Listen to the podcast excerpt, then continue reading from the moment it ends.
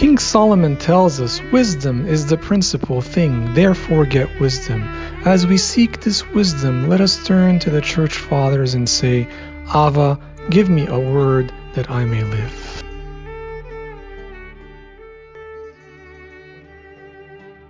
In Micah chapter seven, verse eight, we read, "Do not rejoice over me, my enemy. When I fall, I will arise. When I sit in darkness, the Lord will be a light to me." This short passage is an encouraging passage that we can try to memorize, because oftentimes we find ourselves in our weakness falling into various sins, some of which turn into habits. And in these times when many of us are in isolation and have a bit more time to spend in our homes, with our families, and even with ourselves, we find ourselves also discovering certain sins, certain weaknesses that perhaps we did not realize we had. All of a sudden, maybe I'm short-tempered, I'm yelling, I'm getting angry. Or maybe I find certain sins that I had overcome many years ago begin to resurface. And in the midst of all these sins, or this discovery, we find at times the enemy convincing us to lose hope in ourselves, to lose hope in achieving victory over our sins, and to even refrain from standing before our Lord to pray because of this shame we feel. But we must remember that we are indeed sinners and we continuously fall, yes, but we must also learn to rise, as Micah tells us, "When I fall, I will arise," and so we don't allow the enemy to rejoice.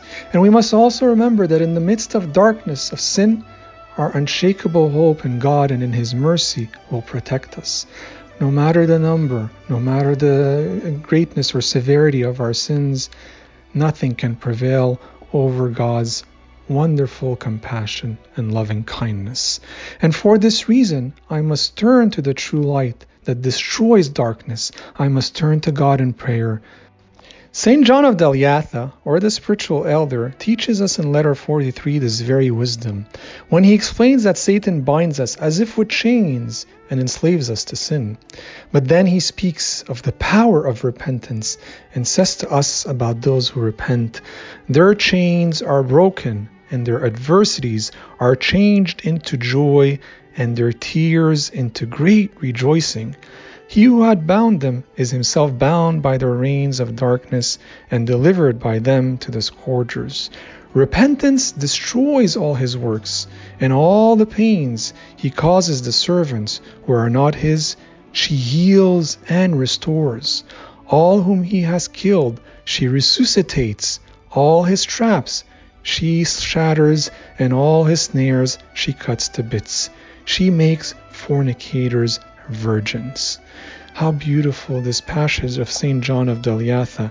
No matter what our sins are, or how ashamed we may be of them, here Saint John of Dalyatha teaches us that repentance heals and restores, that repentance has the power over the enemy and destroys the enemy and transforms us, frees us, and gives us life.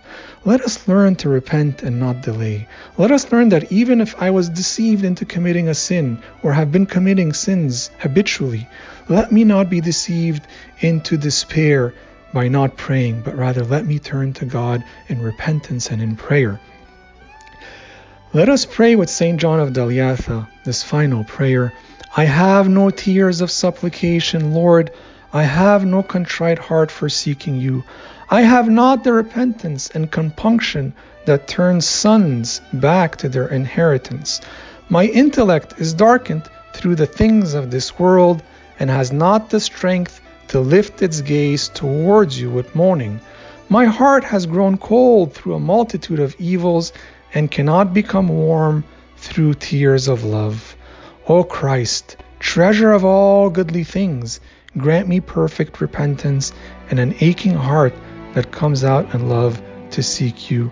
Amen."